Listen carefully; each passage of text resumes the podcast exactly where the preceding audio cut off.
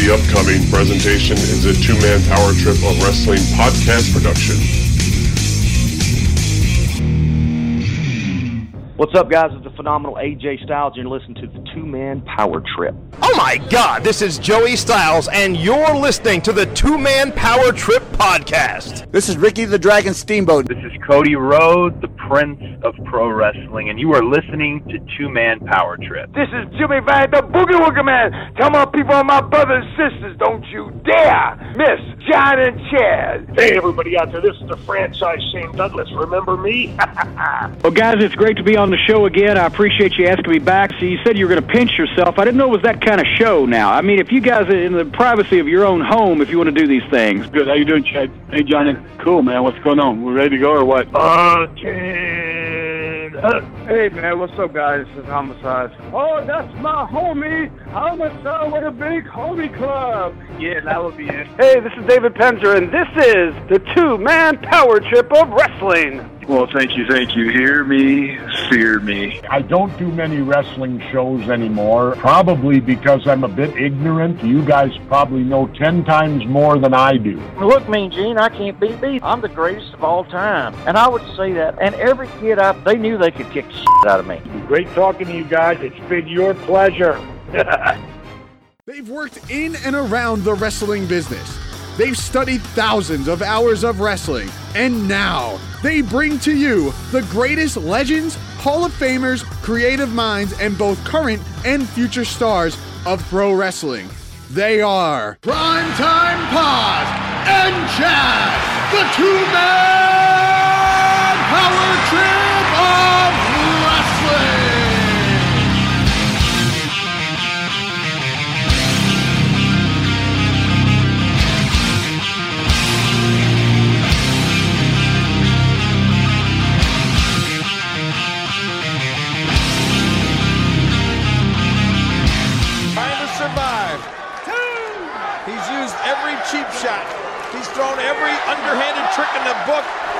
Zack Ryder. I doubt that. Dolph Ziggler is doing what he can here.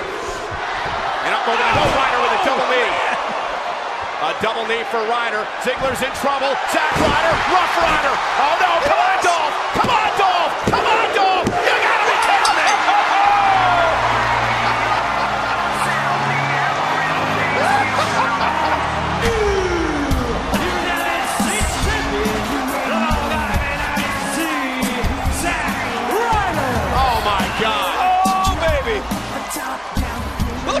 This.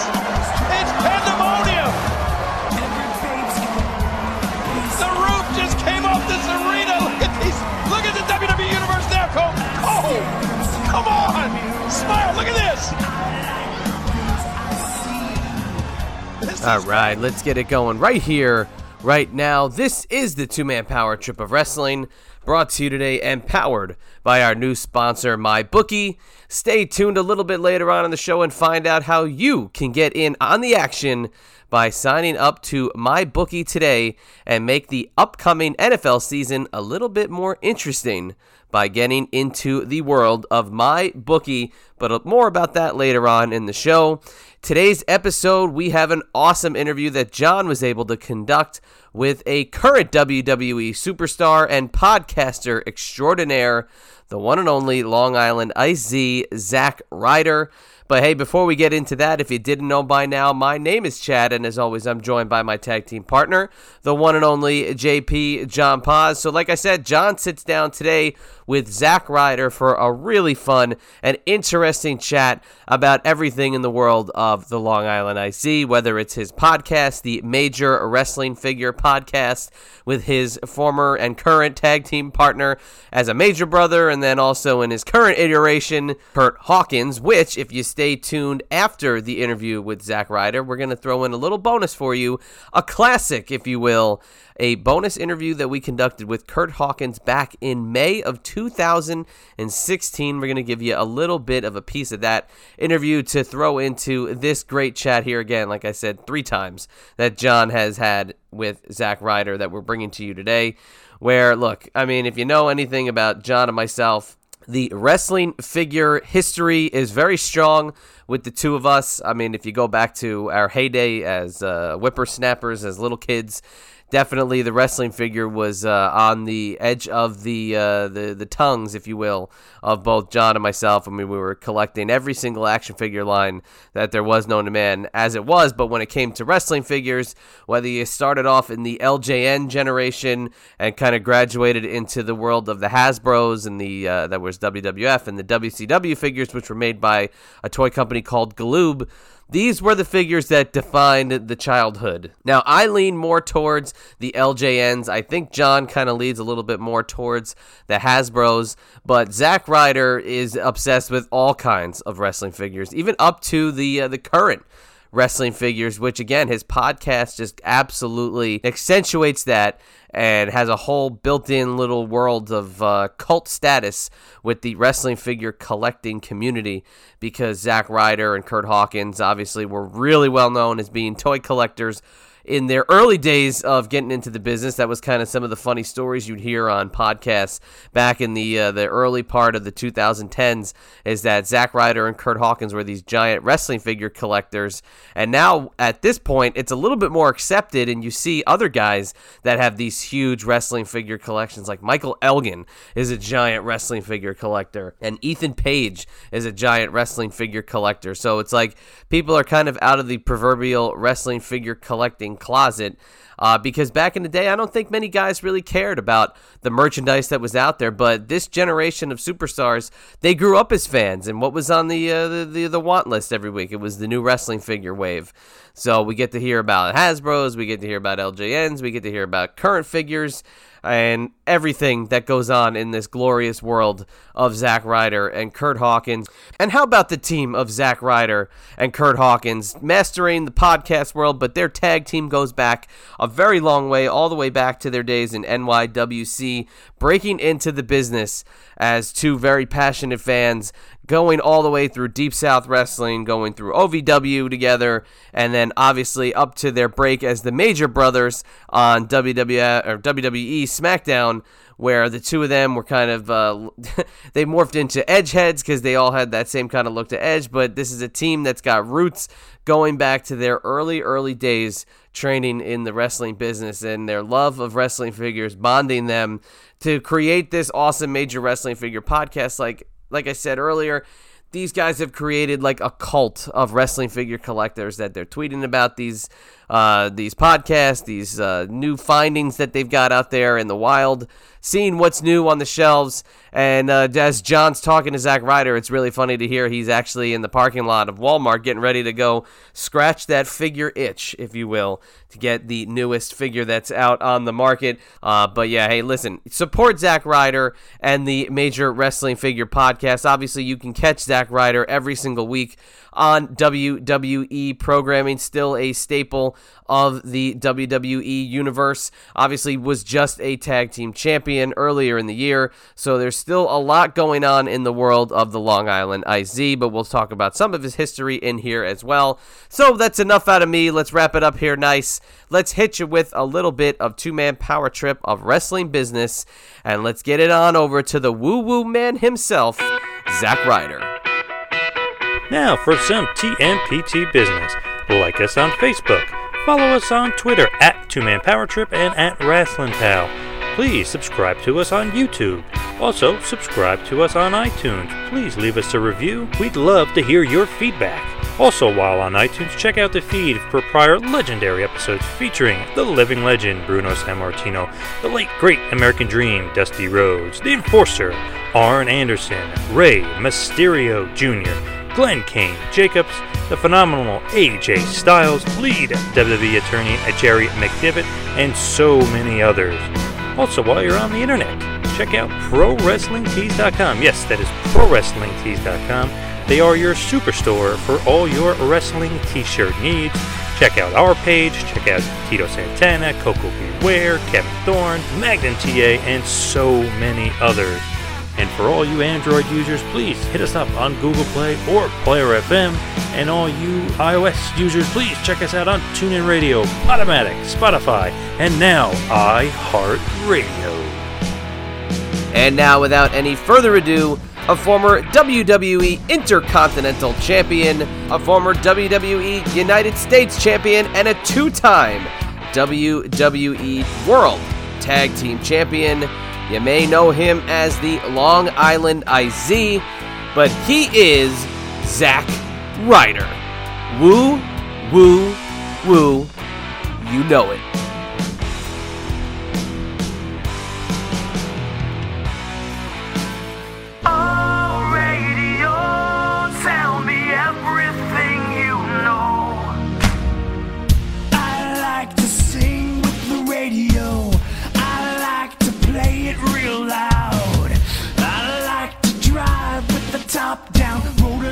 Thunder, always drawing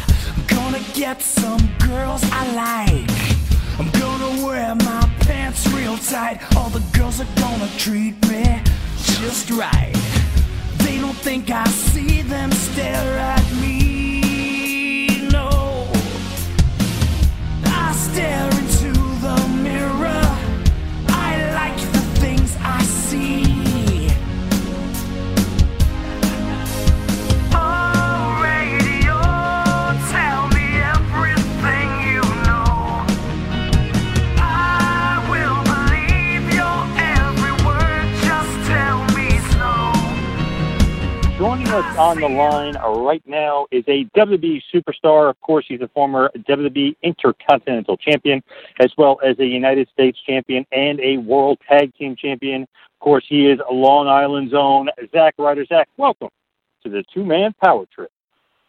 Thanks for having me on. No problem at all. And of course, got to talk to you immediately about the podcast. And obviously, we're in the podcast game. You are now in the podcast game. This is so cool because I'm such a figure mark and been collecting figures, God, since uh, the mid 80s. So it's been a very long time. But tell us a little bit about your podcast, Major Wrestling Figure Podcast. Yeah, so uh, you know, Hawkins and I, we are die-hard wrestling fans, die-hard wrestling figure fans, and I had been pitching him the the idea, the concept of the podcast for uh, at least a year or so before we actually started, and I think I just annoyed him enough that uh, he just gave in. And uh, last year we watched SummerSlam uh, at his house, and afterwards we borrowed some of his equipment. It was actually Colt Cabana's original equipment, and we did a little pilot. And uh, a year later, here we are. It's uh, unbelievable to think, you know, like the, the guys in the business, oh, they can't be fans, but of course they're fans. I mean, most of them, especially you, that's kind of why you got into the business. You're such a big fan. What got you kind of hooked on doing the podcast? Because I notice a lot of podcasts, you know, come and go, and like, oh, a wrestler will be interested in doing a podcast, and they and they you know kind of go away from. You guys are obviously invested in it for a long time, like you said, since basically last SummerSlam. What kind of keeps you interested and motivated in you know in doing the podcast? Well, I mean, to start, uh, I knew I kind of was interested in podcasts. Obviously, I listened to podcasts, but like you said, so many wrestlers uh, have podcasts, and so many uh, wrestling podcasts are out there. So I didn't want to just have a wrestling podcast. I wanted it to be something special and something unique. And uh, Hawkins and I were just BSing about figures anyway for hours a day. so I figured, why not turn this into a podcast and let's see if there's any other uh, uh, figure collectors out there. And of course, there are. And every week, you know, once we finish recording, we're like, oh man, like we're not gonna have anything by next week. And then by the next week, we got tons of info. So uh, we can always cover old figures, new figures, and uh, we never run out of uh, content. Absolutely not. It's, it's so cool to you know to, to get guys like you that are on TV. They're very big names in, in wrestling, talking about stuff that so many fans were not nervous to talk about, but just kind of didn't talk about forever, whether they didn't want to admit they were figure collectors. Have you ever run into that yourself? Where you're like, I don't know if I want to admit that I'm such a big figure collector. You know, you, as a fan, sometimes you kind of deal with those people like, I don't want to admit I collect toys, you know, or collect figures. No, 100%. Especially uh, when I was uh, in college, you know, I was 18, 19, 20, going into a Toys R Us and buying toys, and I would always ask for the gift receipt uh, and pretend it was a gift for somebody else. and uh, and then and then when Hawkins and I got signed to WWE, we were so young, and, and the guys on the roster were these grown men like JBL and uh, Hardcore Holly and Undertaker, and they didn't grow up in a time where they were playing with wrestling figures, you know. So we were the first of our generation. Now everyone's playing video games, everyone collects something, everyone's a fan of something. So now it's it's way more accepted. But there's no way uh, 10 years ago, I could be like, hey, uh, Hardcore Holly, you want to be a guest on the Major Wrestling Figure podcast? They'd kick me out of the locker room. that is so true. And, and it is funny kind of see the, the evolution and where it's come. What was the first kind of set or the first toys you got into? Was it LJN? Yeah, it was uh, LJN figures. Uh, I was super young. I, I don't remember. Uh, people ask me all the time. I don't remember the first match I, I watched. I don't remember the first figure I had. All I remember is that my whole childhood, ever since I was basically a baby, involved wrestling and being obsessed with wrestling and the wrestling figures. Uh, I still have all my childhood LJNs, and if you look at them, they're all beat up. I was playing with them, and, and I was even like biting the fingers off. You know, I was using mm-hmm. them as like yep. toys. Oh, yeah. Yep had so many experiences with that with my LJNs. I mean, the noses are off, uh, the, the fingers yeah. are off. They're all beaten to hell. Those things were indestructible. I remember uh, using King Kong Bundy specifically as a weapon to beat up my brother because that thing was like it literally weighed like twenty pounds. I was about to say you could you could do some serious damage with a King Kong Bundy LJN.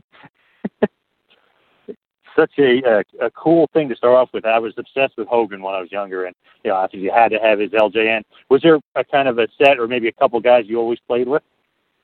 Uh, definitely, you know, Hogan was my favorite growing up, and uh, I was very fortunate to have the majority of the set. Uh, I didn't realize until later in life uh, about the black cards, you know, like uh, mm-hmm. Haku and Big Boss and Recruit. I didn't even know those existed until uh, I was a little older. So I had pretty much everybody, and uh, I would always have my my my we call them big feds and my fantasy wrestling federation, and I just I just loved you know building these cards and having them walk down the aisle and have matches. I was very uh, very much into the the storylines and the the title histories, even as a, a very young kid. That is awesome. It's uh, same here. We're just obsessed with those. And I was lucky enough and fortunate enough that a friend of mine lived across the street. His aunt worked at a toy store in Brooklyn, and they were always in like, oh, this is coming out next, or we have this, or we have that. So I was all over Haku and the Bossman and Recruit. I had that set, and the Warrior. I had that whole set. Yeah, see, like my my neighbor, he also had the figures, and he had Harley Race and Ultimate Warrior, and those were I thought the only two I didn't have. And then uh, my my grandma, she found me a Haku at a garage sale years later, and that's when I I'm like, oh my God, there's more guys that I don't know about such a uh, just an awesome time. and just you know, obviously it brings back great memories of growing up as a kid and being such a big fan. Is LJN's your favorite, or, or do you kind of lean towards maybe Hasbro's, or what, what do you kind of lean as far as some of the favorites that you have? I think uh, my absolute favorites are the uh, the Hasbro's and maybe the the Bone Crunchers because those I actually really remember finding in the stores.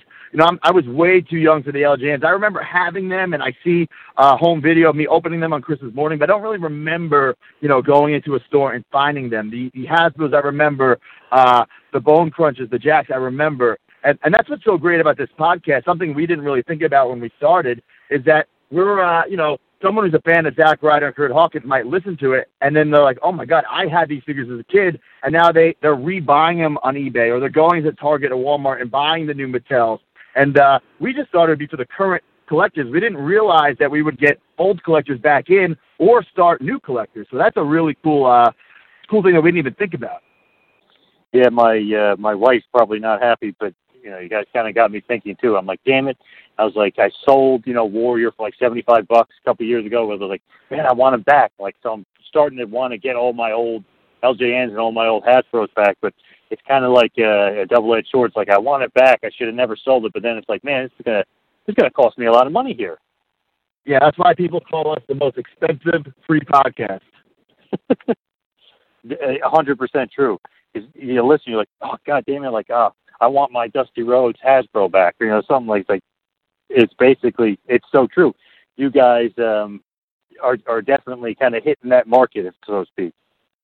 Yeah, and I, I'm guilty of it too, of, of selling something and rebuying it and selling it and rebuying it. I've done it too many times where now I'm telling myself, all right, when in doubt, uh, do not sell. Just store it somewhere, hold on to it. But I'm, I'm guilty of, of selling stuff as well and then regretting it and then buying it back and then selling it and then buying it back. It, it, it's, uh, it's an addiction. It, it really is, and your collection. If anybody wants to, you know, check out his Twitter, look at his, his figure collection. You have probably the greatest wrestling figure collection of all time. How long? I mean, how long really did it take you to amass that? Basically, from when you were a kid to now, is how you've amassed that awesome collection.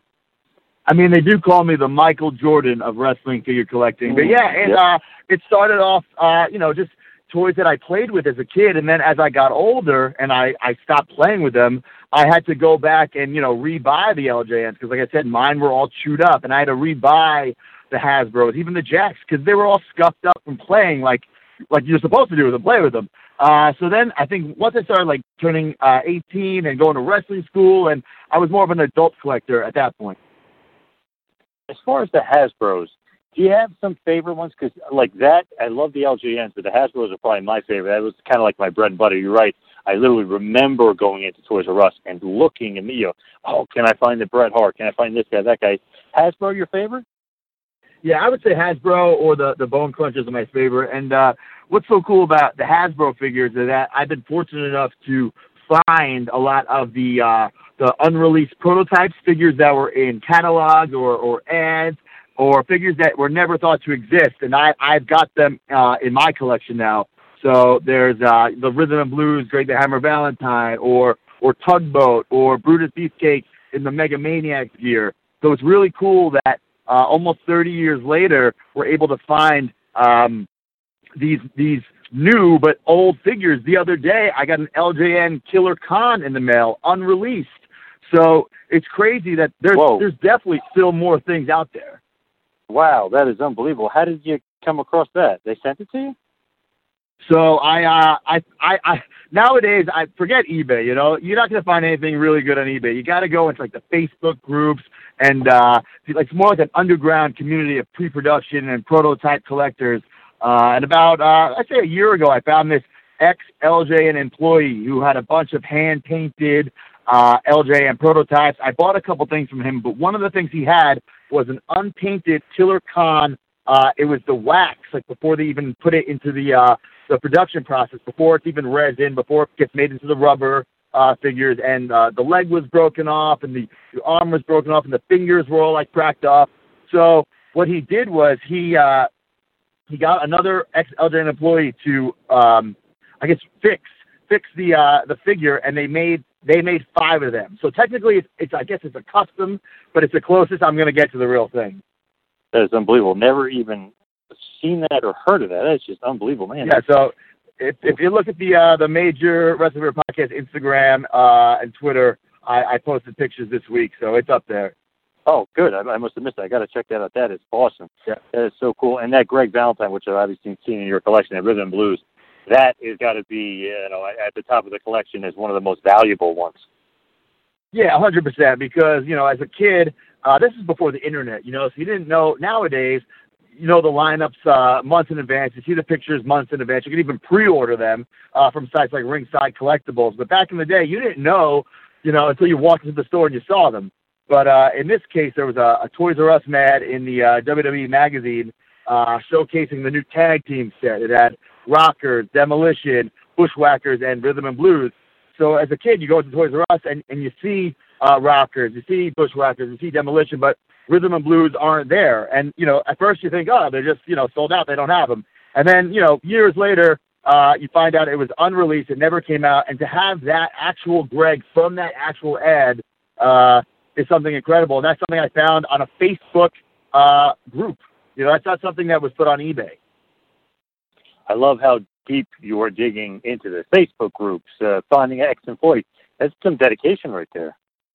Yeah, I mean, because you know, there's stuff on eBay. Uh, don't get me wrong, you can find some cool stuff on eBay, but I think the the real uh, the real like the employees, they don't want to be publicly known. You know, they want to Mhm, yep. because if they if you if they put themselves out there, then everyone's gonna hit them up, you know, and annoy them and lowball them. So they only want to deal with uh, serious collectors, and I don't blame them. Now, tell me what you think about this trade. This was a trade, and I remember this so vividly, and it's crazy because we were like 10 years old or whatever we were at this point. A friend of mine traded Hasbro Undertaker and Hasbro Doink, which are very rare, or not rare, very uh, easy to get. You pretty much get them anywhere. Traded them for the very rare Nasty Boys Hasbro. Do you think that was a great trade on his part? Ooh, well, the Nasty Boys are very tough. They were tough to get. I remember. Now it, it really depends. Are we talking Undertaker number one? Are we talking Undertaker number two with the jacket? Are we talking mail away taker? What are we talking? No, It really depends. genet- this, yeah, good call, though. This is the not the rare. This is the easy to find, no jacket Undertaker. Undertaker number one. I, you know, I think it's a it's a pretty fair trade. I, it it really depends who you really wanted for your fig fed back in the day. See, I told my friend that, that you know you really screwed that kid because he probably could have went to Toys R Us and just got Undertaker and Doink off the shelf. But it's really really hard to find the Nasty Boys. I had a hard time finding the Nasty Boys too. I had a you know KB Toys, Toys R Us, uh, Child World. You check every uh, place, and they were one of the hardest guys to get. Yeah, I remember finding the Nasty Boys, and it was very hard to get. Like them and LOD, I had a tough time getting. Yes, yes, LOD. So with the the mail away, did you have the mail away Bret and the Undertaker and the mail away Hogan? As a kid, I, I did not have them. You know, I was a I was a diehard fan, but you know, I was a kid, so I couldn't you know buy every wrestling magazine I wanted. You know what I'm saying? Like, Yeah. so I didn't even know about the mail away. So I, you know, my my parents would buy me the magazine every once in a while, and later on I had a subscription, but I must have missed that issue or those issues that had the mail away, uh, you know, ad in it. So I didn't even know uh, those were real, and and and now they go for so much money. I have them in my collection now, but Yes. oh yep. my god, it's it's it's unbelievable, and especially because the Bret and the Undertaker are so similar to the to the major releases, and those are the most expensive one. You would think Hogan would be the most expensive because he's such a cool figure. But Hogan is the easiest one to get. very weird. I never had them. Obviously, you you know, you can see them now in your collection. I never had them. Always wanted them. And then there was the the green card set, which I never got. The Ludwig Borga, which was awesome. Yeah, Adam Bomb, one two three kid, the the uh, alternate Yoko, Smoking Guns. Did you, as a kid, did you have those? Because I remember when I was a kid, we were about the same age. I always had a hard time to never find those guys.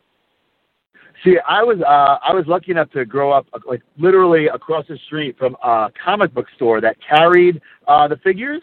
So like Toys R Us stopped carrying the figures around me, so I knew um, that the green cards were coming in, and I was able to get everybody from that set except for one, two, three kid. Uh, and it's a famous story. Well, I say famous, but it's a story I told a couple times on the podcast.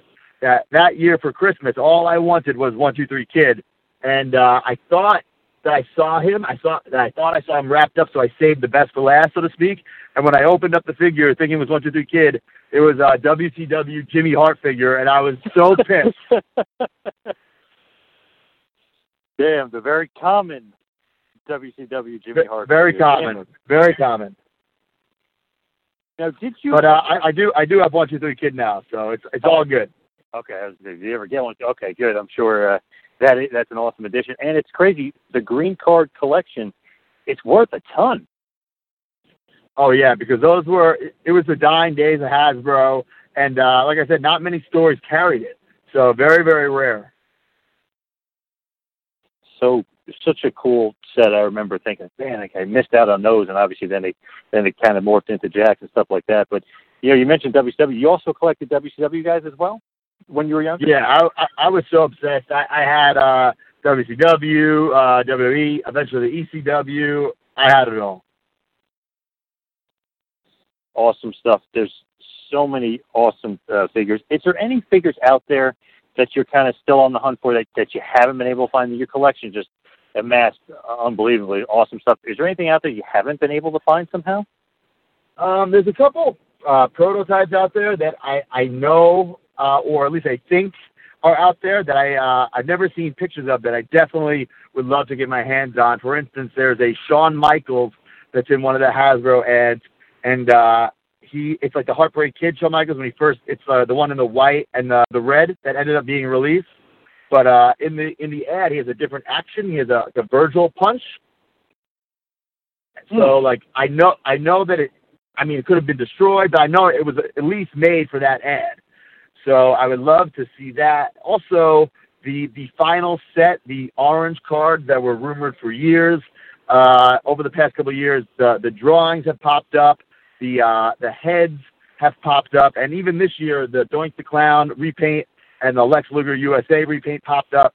So I have the Diesel head, I have the Diesel drawing. I would love to get my hands on that Big Daddy Cool figure if it made it that far in the uh, the production process. Now that was supposed to be another Bret Hart, right? They're going to throw in there the Diesel. I, I think Jeff Jarrett was supposed to be in it. Doink.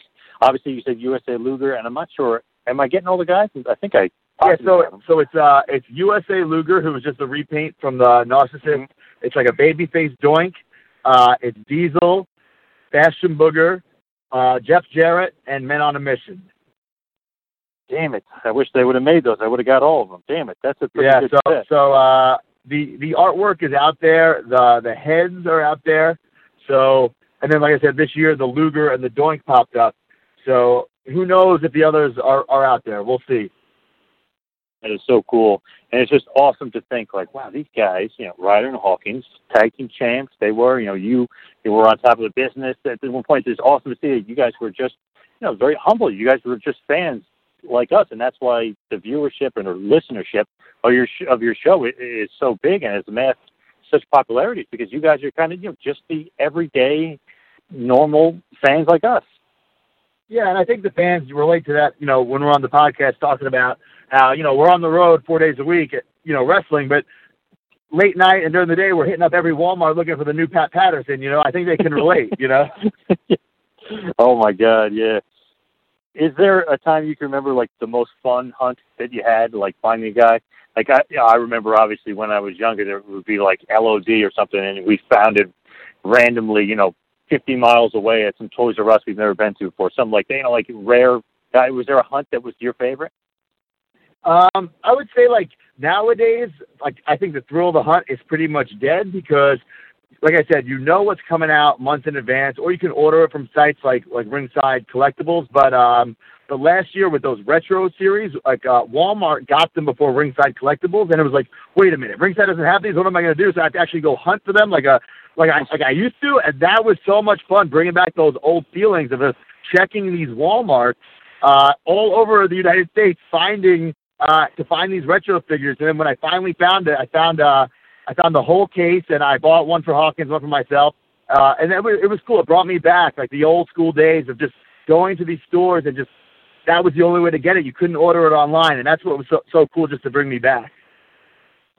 Yeah, I remember like thinking, man, it's so much different. Like when I was looking for uh, Red Rooster, for instance, like you know that came out not that uh, not that long ago. I'm like, man, I can just order from Target.com. I don't even have to Right. go to the store anymore.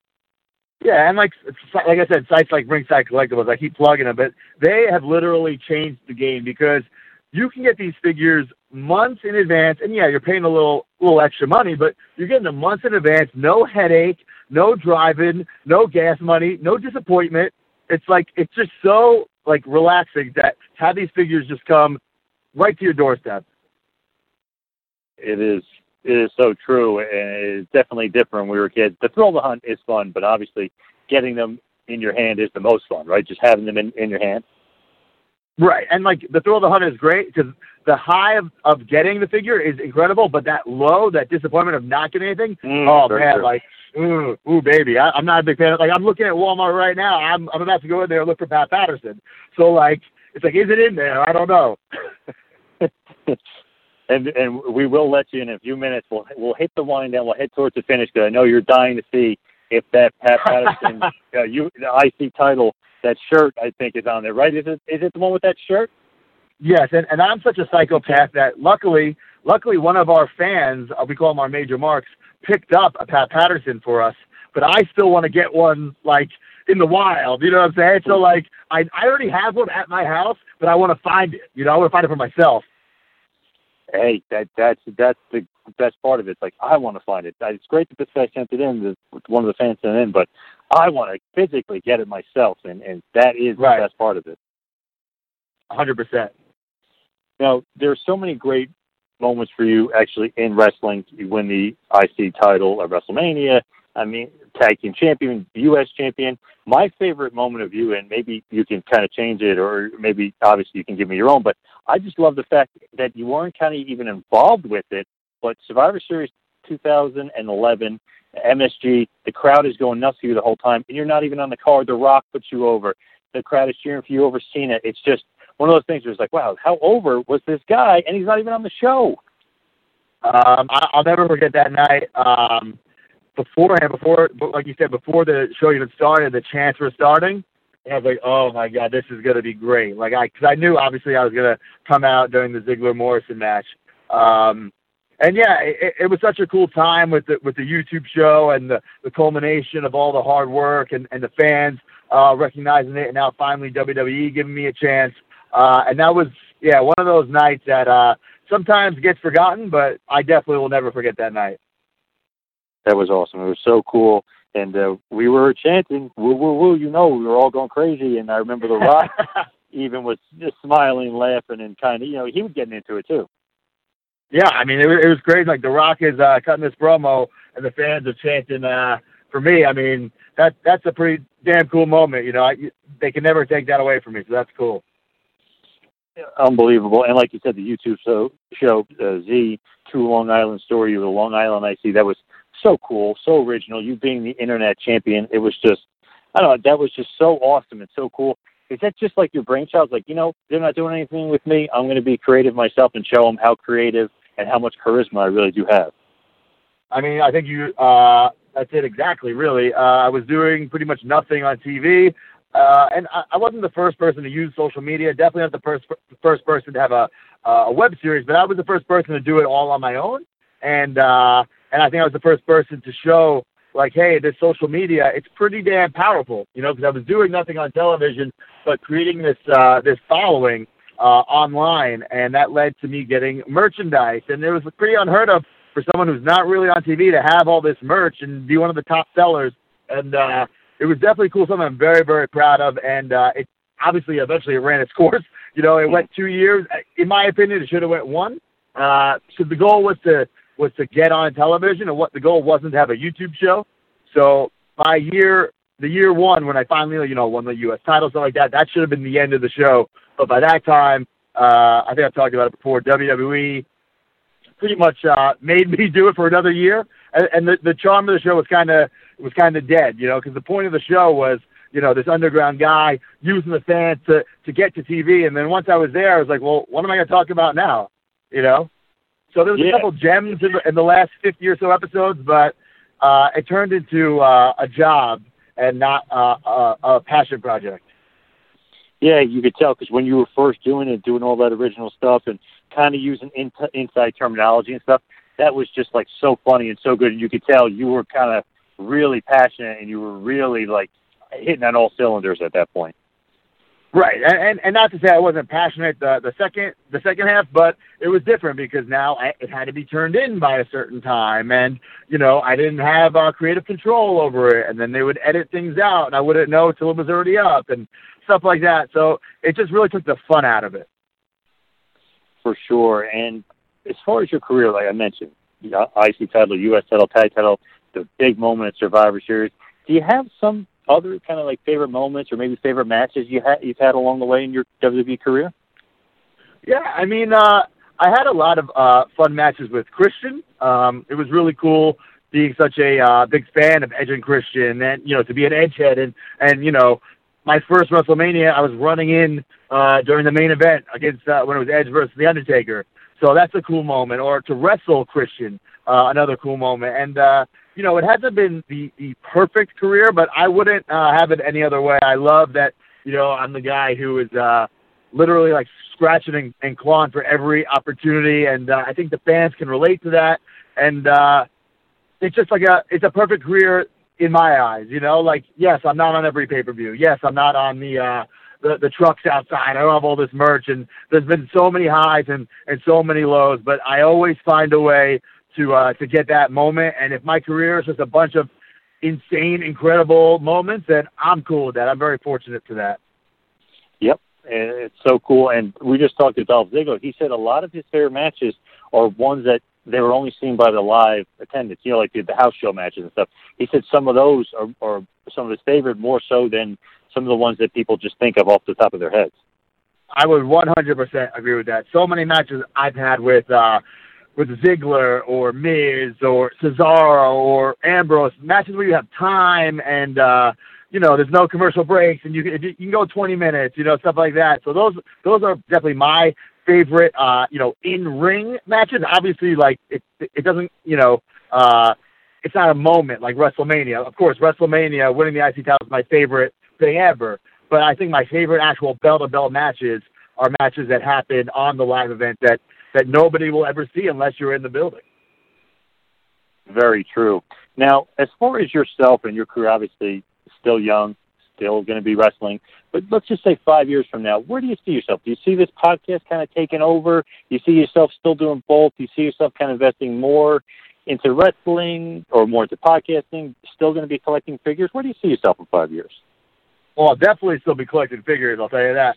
uh, the podcast is cool because uh, it doesn't really take up that much time. You know, Hawkins and I we record it on the road, so it's like an hour and a half, two hours, and the rest of it is just like social media posts. You know what I'm saying?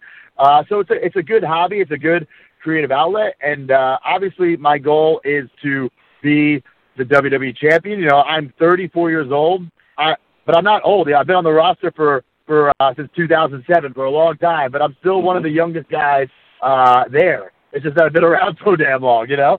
So uh, you know, like you said, I've, I've, I've captured other championships, and the the goal for me has always been to uh, to be the WWE champion. And people, I'm sure they're laughing and rolling their eyes, you know, as they listen to this. But that's fine because people have doubted me my whole career. You know, never, no one ever thought, you know, Hawkins I would make it to WWE. Then we became tag team champions. Then, you know, when that was done, I was doing the woo woo woo thing, and that was kind of no one ever thought I'd, you know, amount to anything. And then I started the YouTube show, and then I won the U.S. title, and then a couple of years of doing nothing. And then I ended up winning the IC title at WrestleMania. Like it got to points where I know people have doubted me. Even I have doubted myself. But I always find a way to uh to keep going. And you know, there's a reason why you know I say still here and always ready. And it's a cute little hashtag and it's on my trunks and stuff like that.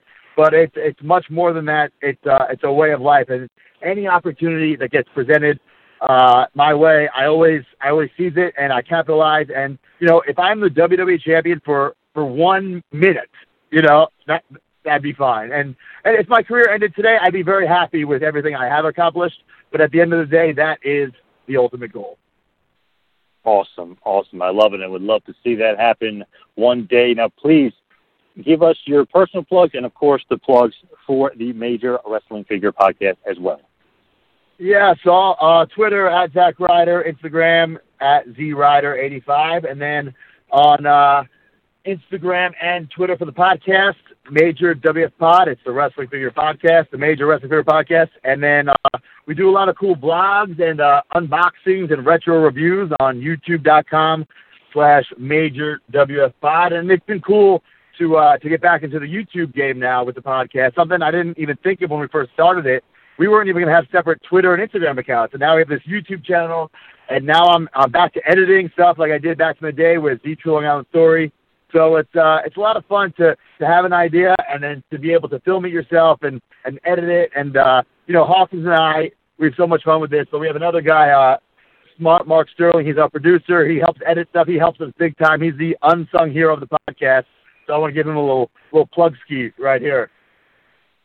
Awesome, awesome stuff. And obviously, continue the great work on the podcast, continue the great work in the ring, and keep pushing to become WWE champion. And someday, I'm going to amass a wrestling figure collection. My wife will kill me, but it's going to look like yours, hopefully. I mean, I hopefully everyone can dream about something, right? yeah, absolutely. I just know I got to get the Ludwig Borga back. I got to get uh, a couple uh, Warriors. I just know I got to get a, a couple, uh, a couple of those, re, you know, rebuys, if, if you will. And make sure if you have the Ludwig Borga that it's not like Sam Roberts' version with nine fingers, and you have all ten fingers. Make sure you have a a, a respectable one, unlike Sam Roberts, that cheap sob. Yep. cheap bastard. I'm definitely going to keep my eye out for some Borgas. I know they're super expensive though. They're so expensive on eBay and stuff. And when I see them at garage sales, I think these people know what they're doing. They know what they have. So I'm like, damn it, I can never kind of get them. But uh, someday he will be mine again.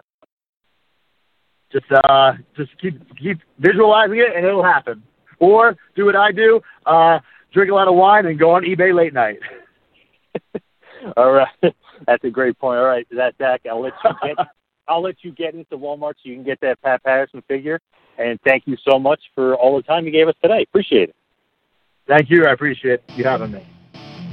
Hey, let's pause one second to tell you about our new sponsor, MyBookie. It's a new NFL season. Antonio Brown is on the Raiders, Le'Veon Bell is with the Jets, and Odell Beckham is shockingly with the Cleveland Browns. But one thing that hasn't changed is where we're putting our money down on all the NFL games. MyBookie is the place to bet on football every single weekend. MyBookie has better bonuses and more prop bets than any other sports book, period. This year, they're hosting the first online handicapping super contest where the first place is guaranteed to win at least $100,000 and it only costs $100 to enter. All you got to do is pick five NFL games against the spread every week to climb the leaderboard and score your share of the huge cash prize pool. We wouldn't recommend a service like this to our listeners if we didn't think it was good. So head on over to MyBookie right now because if you bet, you win, they pay. MyBookie has live in game betting on every NFL game. They've got the most rewarding player perks in the business. And for you fantasy guys out there, you can even bet the over under on how many fantasy points a player will score each game. So here's our two man power trip call to action. All you got to do is enter the promo code TM Power to activate the offer. They're going to give you up to a $1,000 first deposit bonus, and it's all by using the promo code TM Power. So visit MyBookie online today. That's M Y B O O K I E. And don't forget to use our promo code TM Power when you're creating your account to claim the bonus because with MyBookie, you bet, you win,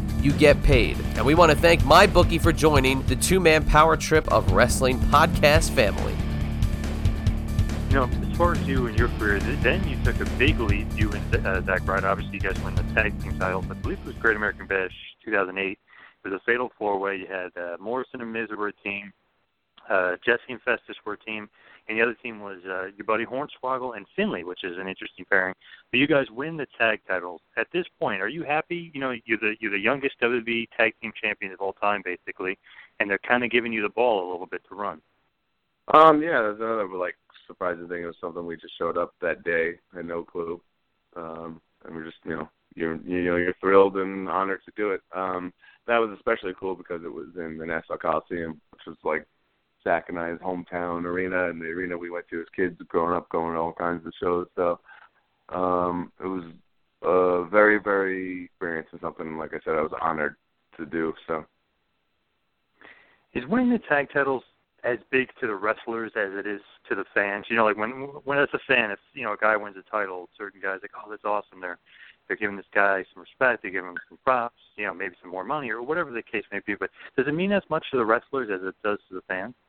Um, I think it depends. Like, yeah, like that was a big deal to us. You know, we were 22 years old and we won the tag team titles.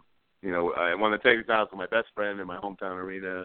You know, it's a big deal. If it's whatever, you know, somebody winning, you know, Dolph Ziggler winning the IC title for the seventh time when he should be the world champion, you know, maybe it's not such a big deal anymore because you know he he, he wants more, you know. So it's a case by case thing.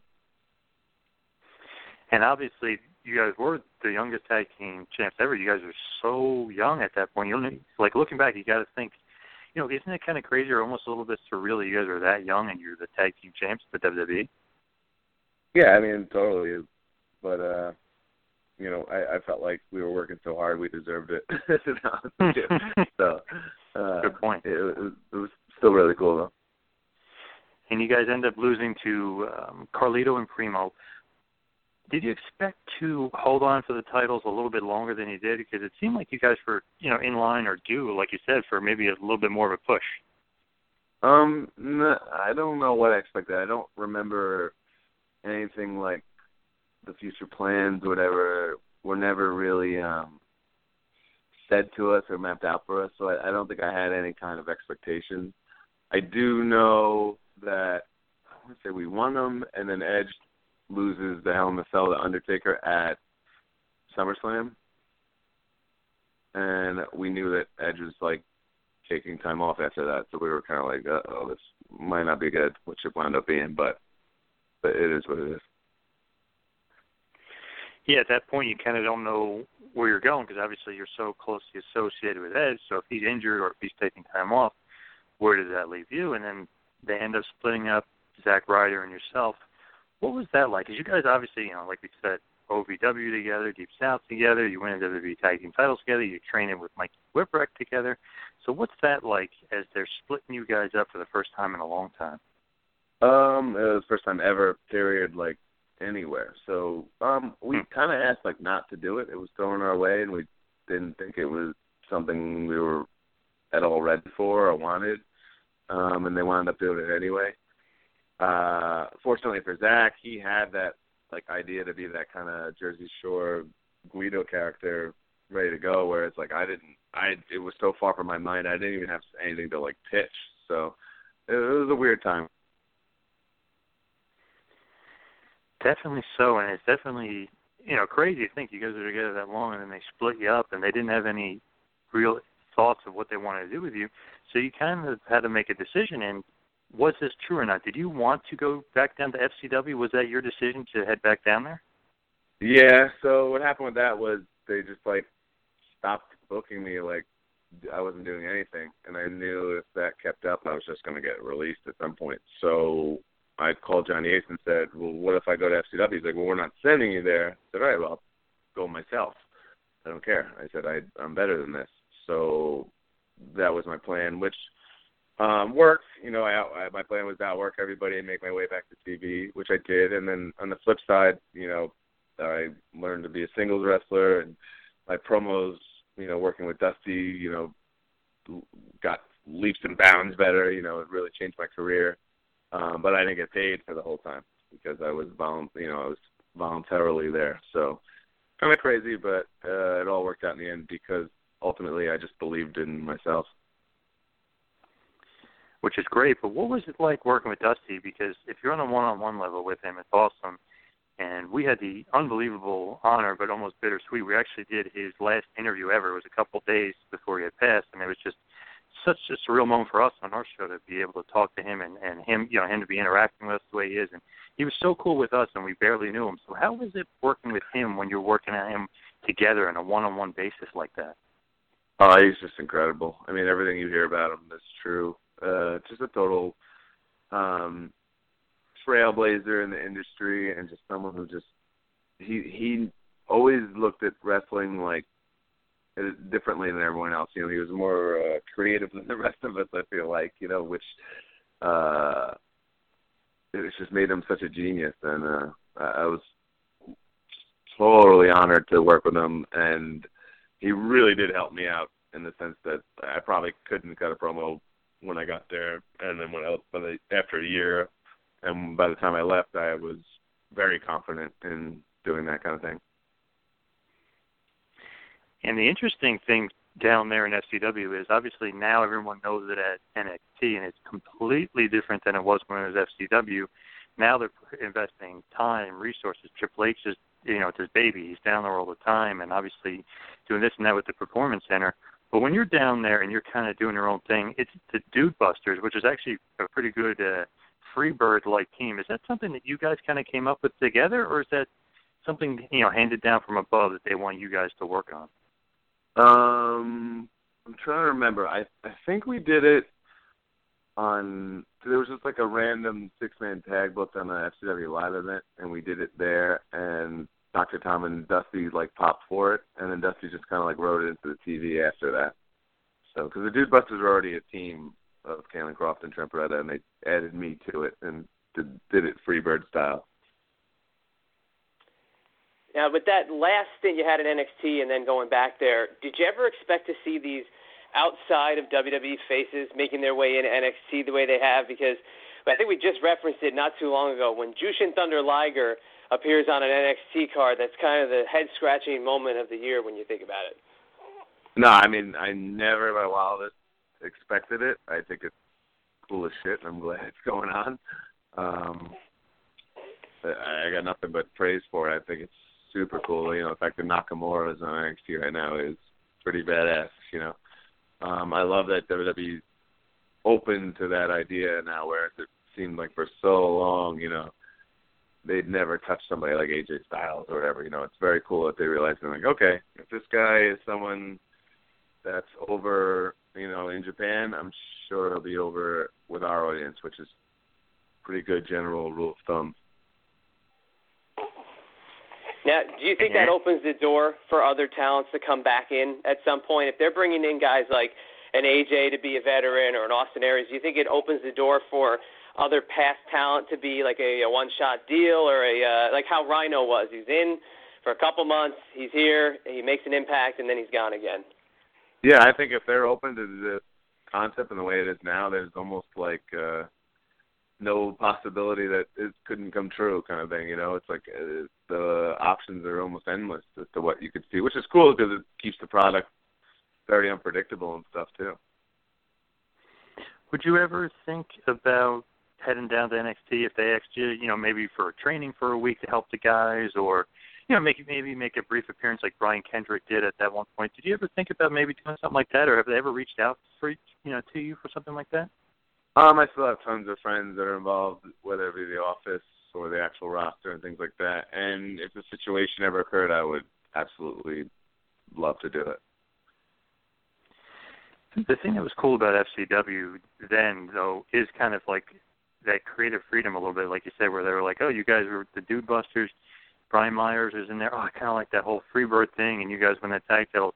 That's the kind of cool thing. Now it seems like NXT, and you hear this from a lot of different guys, very choreographed, and you don't kind of get that spontaneity anymore of it. Do you see that problem in wrestling today, where it's not as spontaneous as it used to be?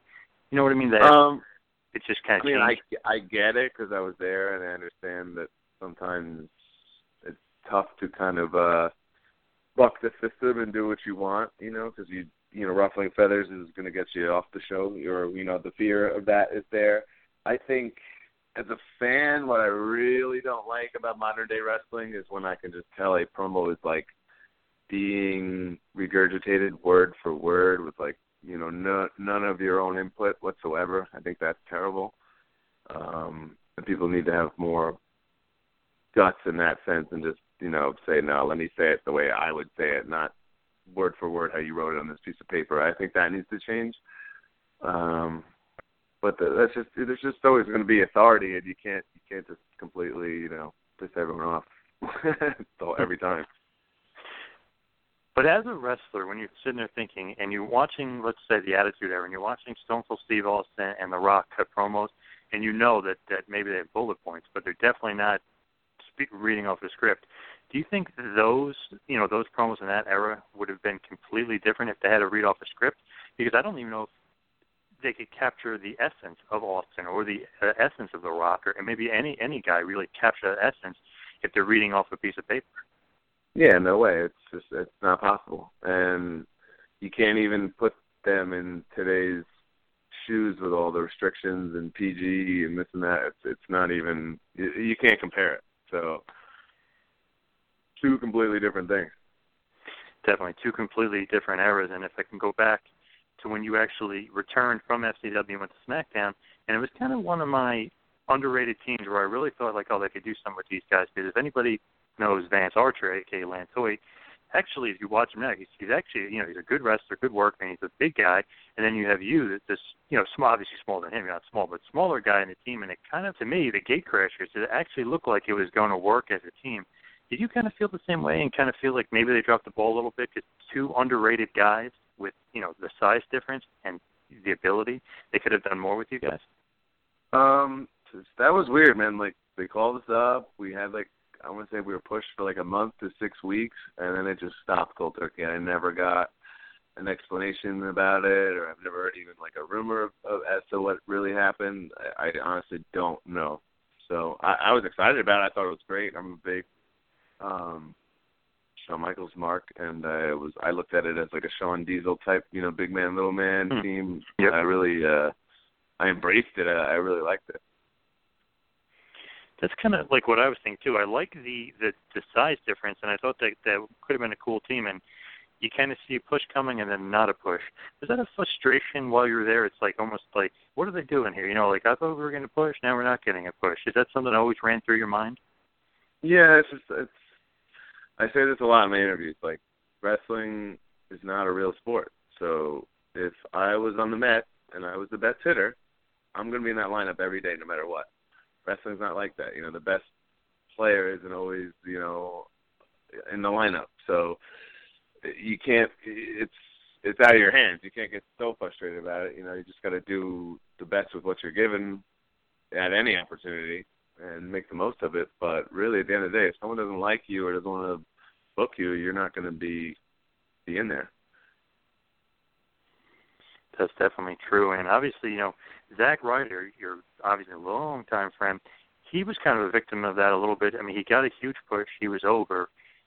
His his uh, woo woo woo. I mean, everyone was saying it. They were all chanting it, and he was getting over. Did you love seeing him get over like that, and then hate on the other hand, seeing that that kind of went away and they didn't really do anything with it, which was shocking. Yeah, it's brutal, and it's it still goes on, and it doesn't make any sense. And he just proved WrestleMania. He's still relevant. The people still love him. Uh, they still react to him. So I, it, it never ever made any sense to me why it doesn't. It's never been a consistent thing. Um, I, I book small student shows that you know, our our building holds like 150 people, I think, at capacity at Create a Pro, and I book those shows. So that's my experience in booking. But that being said, if I had a talent who got the reaction that he got on that Sunday night, and then even the next Monday, you know, that following night on Raw, I would feel obligated to continue using said talent and booking him. But you know, it's bizarre some things don't make sense, and I guess you know you being a long-time veteran wrestler, you don't even understand it. So us as fans, at some point, we're just completely in the dark and clueless on it. But something like that is is definitely definitely strange. But the thing that really got him over, I thought, was again going back to the spontaneity and uh, the organic, was when he did that awesome YouTube show, and obviously you were on it a lot. I just thought that they should have. Maybe they didn't like that he did that or whatever. But I mean, the internet championship. That's funny. Him saying that he's going to get the brass ring and he's getting over and he's climbing a fence. I mean, all that stuff to the fans is so funny. Obviously, he had millions and millions of views. Do you look at something like that and say, "Wow, if this was like the Attitude Era, the YouTube thing, you know, that would have been huge." But in this era, they kind of just shot shoot down things that don't make sense. Like that should have been kept going. Um, I mean, it, it was huge. So it was this huge. I, I don't think anyone in the history of this business is ever gonna get over that that big, like completely on his own too. I mean, it, there was like no TV time involved in that. Um, so that's something to be commended. But like I said, so you know, a couple questions ago, it's wrestling is not a real sport. So if they don't want to use them, they're not going to use them. It, it just ends right there. That's it unfortunately. Now, didn't you and Tyler Reks also kind of break off and do your own YouTube show? Um, yeah. Long story short, Reks, he got a computer program and taught himself how to animate, and he really wanted to use it, basically. So uh, he talked me into making like a, which is kind of ironic because we got in so much trouble for it and had to stop doing it after like three or four episodes. But it was an adult comedy which, as we all know, WWE has an adult comedy on their network that they debuted last week. So maybe we were a little too uh, ahead of our time. now you said you got in trouble. Why did you get in trouble for it? They just didn't want you doing it at all. Uh, we were just ruffling too many feathers. We were ripping on talent and uh, all kinds of stuff like that. But that was the whole point of it. So, and I, I do feel like it definitely would have got over uh, just by the reactions we were getting on social media and stuff alone. So, but we were we were uh, asked to please stop, so we did. that, that's hilarious though, because I love when guys kind of like Zack did, like you guys did, kind of go off on your own. It's like, all right, let me try this because I want to get over, and and I'm not going to do it, you know, scripted, all this other stuff. I'm going to do try something organic. I'm going to try something funny. So I always love seeing stuff like that, and that's what you guys always been so different and it's so funny because you will try something different and you will go against the grain. And I feel like NXT right now is kind of going against the grain, even though there is a choreographed thing of it, and even though it is WWE, it is kind of going against the grain a little bit as far as it almost looks like ROH or it almost looks like an indie fed. What was your experience in your brief time down there in NXT? Um, I, I loved it. I mean, I uh, I got to take Billy Gunn's class for a month straight, um, which I thought was a blast. I didn't mind that at all. Um, and then at the shows, I had just awesome matches. I got to wrestle Sami Zayn a few times, which uh, all those matches I adore. I thought they were awesome. Uh, I got to wrestle Neville a handful of times. So it, overall, it was a great experience. Not to mention, I came from Deep South and OVW, which were like hole in the wall dumps, and this is like a state of the art building that I'm training in with like you know an incredible gym and eight rings or whatever. You know, it was it was like a uh, wrestling sleepaway camp for me, like vacation almost. It was great. Yeah, like you said, way different than Deep South or way different than OVW, and they've definitely stepped up their game. And I guess they're trying to right some wrongs with developmental because they haven't really had a guy come into the system or through the system in, a long time that was, you know, a big name or very successful. But were you shocked when you kind of got released from WWE, or, or were you was that something you were expecting? Uh, zero percent shocked. Yeah, because uh, uh, basically, I I tore my PCL in like late 2012. Um, sur- I had surgery in Alabama, like Dr. James Andrews, the whole whole nine, and then it just things never really got rolling after that. They they would use me so sporadically, and I tried, you know, pitch everything I could. Um, but you can only do so much writing emails sitting at home, you know. So I was so like out of sight, out of mind for almost two years. So uh, I was very prepared for it. Um, and in that time, I opened my school and and whatnot to keep me occupied too. So I, I was I was fine with it. And a lot of people always say like, "Oh, you're getting paid to do nothing. That's great." But like, you try it. It's not great. It's like uh it's really bad for your self esteem. Almost, I'd say. And I was like borderline depressed because it's something you love so much, and you're almost being paid not to participate in it. So it was a real lousy feeling. So um I had you know eight amazing years in WWE, and I felt like it was a much needed break and totally time for it. And you mentioned uh, Create a Pro and, and the gym you started. Obviously, you and Pat Buck, who's a good friend of the show.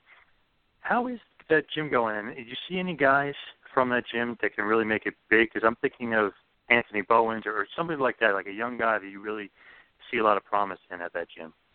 There's probably too many guys to name that I, that I think are doing great and have tons of potential to make a name for themselves in this business. And I, I, I purposely won't name them too because I don't want to inflate any egos too as their coach. But uh, I, I truly think if you're serious about being a professional wrestler and you live in the New York or New Jersey area and you don't come to our school, you're you're only kidding yourselves because you're not going to get better hands-on current knowledge like type training that that we're offering that basically no one else in the area can do for you. Thanks for listening to the two man power trip of wrestling. What the world is downloading.